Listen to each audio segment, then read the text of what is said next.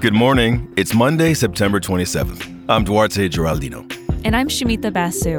This is Apple News Today. Each morning, hear about some of the most fascinating stories in the news and how the world's best journalists are covering them. Don't feel bad if you're confused about COVID booster shots. The Biden administration did change its stance. The CDC and FDA said slightly different things. Critics say it's too soon for boosters because so many people in developing countries haven't even been able to get a first shot. Now, there's a lot of information out there. We found a solid write up in the Wall Street Journal that breaks down what you need to know. U.S. health authorities are still reviewing data on potential boosters for Moderna and Johnson & Johnson. For those who got the Pfizer shot, the CDC recommends a booster for people 65 and up. Same deal for people between the ages of 50 and 64 who have certain underlying medical conditions.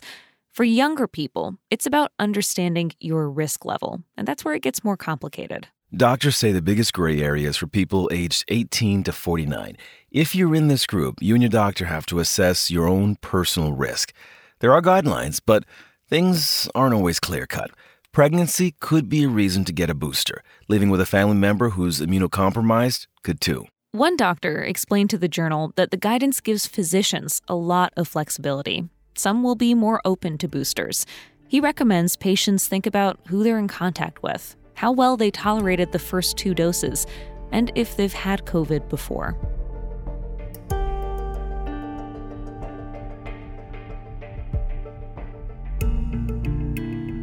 Barbara Kent remembers what it was like to be woken up in the middle of the night by what sounded like an explosion.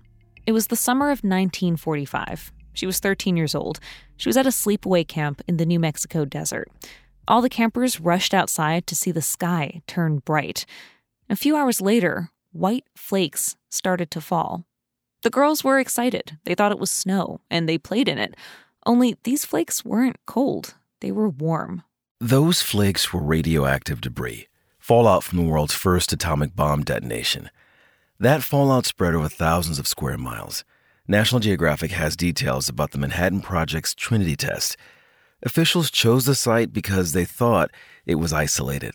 The truth, though, was thousands of people were living within a 40 mile radius. As Nat Geo explains, people exposed during the Trinity test haven't been eligible for government compensation. The impact was widespread. One family living near the site knew something was wrong when their chickens and dog died. Burns appeared on cattle. A healthcare provider 100 miles away noticed a surge in infant deaths. She said 35 babies died in one month. When she was 30, Barbara Kent realized of the girls she played with in the desert under those warm flakes, she was the last one still alive and she's lived through a number of serious illnesses. She had her thyroid removed and several forms of cancer. A physician involved with the Manhattan Project tells Nat Geo officials knew people were probably overexposed to radiation, but there wasn't a solid effort to figure out how to deal with the aftermath. There's an effort now in Congress to expand an existing compensation law to cover survivors of the Trinity test. One member of Congress has family who lived near the site and died of cancer. She says Decades later, it's time to recognize the injustice.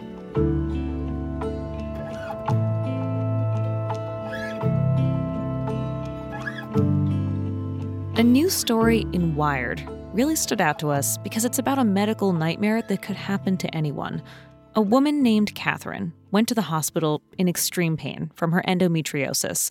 She'd been prescribed opioids before, and the doctors in the hospital gave her IV pain medication.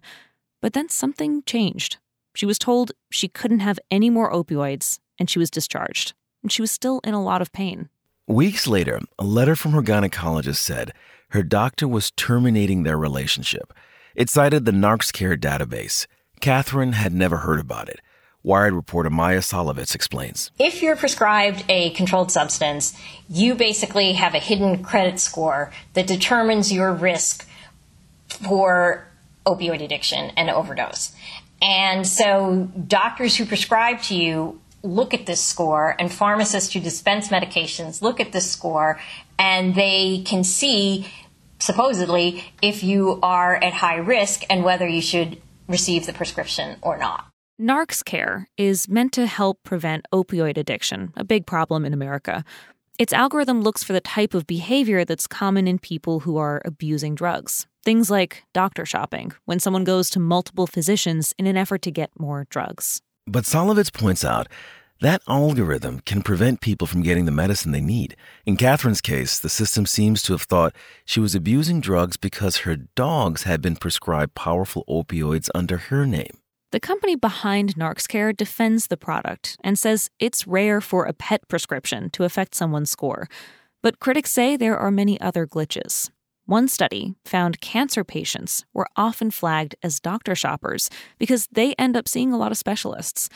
Szalavitz explains how the consequences of this can be severe. If you are considered to be someone who is misusing drugs, you are essentially a medical pariah. You can lose your access to your doctor. You can be thrown out of the emergency room. You can be publicly humiliated. You can be screamed at at pharmacies. All kinds of things happen because when people think of addiction, they think of crime and they think that you're trying to scam them and that whatever pain you may have is fake. For Catherine, this algorithm is affecting her life and health. Because of a number produced by a database, she's worried about what's going to happen the next time her condition flares up.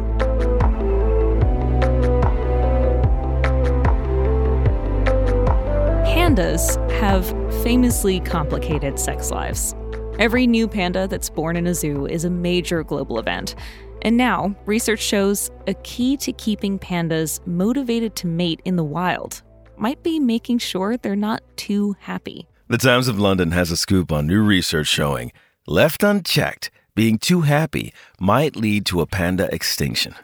Now, biologists, they found out when pandas get really happy about where they live, they just stay put. They're so comfortable, they don't go out looking for mates. And no panda romance means no future generations. This is serious business. At last count, there were only around 1,800 pandas in the wild. They're very close to being endangered. Now, there's something important to understand about pandas. They are notoriously picky about where they live. What makes them happy is a place with a lot of bamboo, just the right altitude, the right climate. If they don't like a place, they keep moving. The study's authors say that pickiness may hold the key. They suggest conserving wild panda habitats in small patches rather than vast areas. Tighter living quarters, they say, may motivate pandas to get out more, sort of like those micro apartments that are all the rage in the Bay Area in New York City. Well, small spaces may keep pandas in the dating market. You can find all these stories and more in the Apple News app. And while you're in the app, keep listening to hear narrated articles from our News Plus partners. We'll talk with you again tomorrow.